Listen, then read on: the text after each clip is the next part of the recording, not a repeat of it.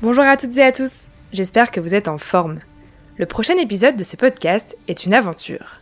Elle m'a été racontée par Guillaume et Simon, deux amis de longue date, férus de sport et de montagne. Leur idée Traverser les Alpes en ski de randonnée, soit 1000 km, 80 000 mètres de dénivelé positif, 34 massifs et 4 pays parcourus en 100 jours. Le tout dans une démarche sportive, humaine et responsable. Le vent, le froid, on n'est pas forcément totalement habitué.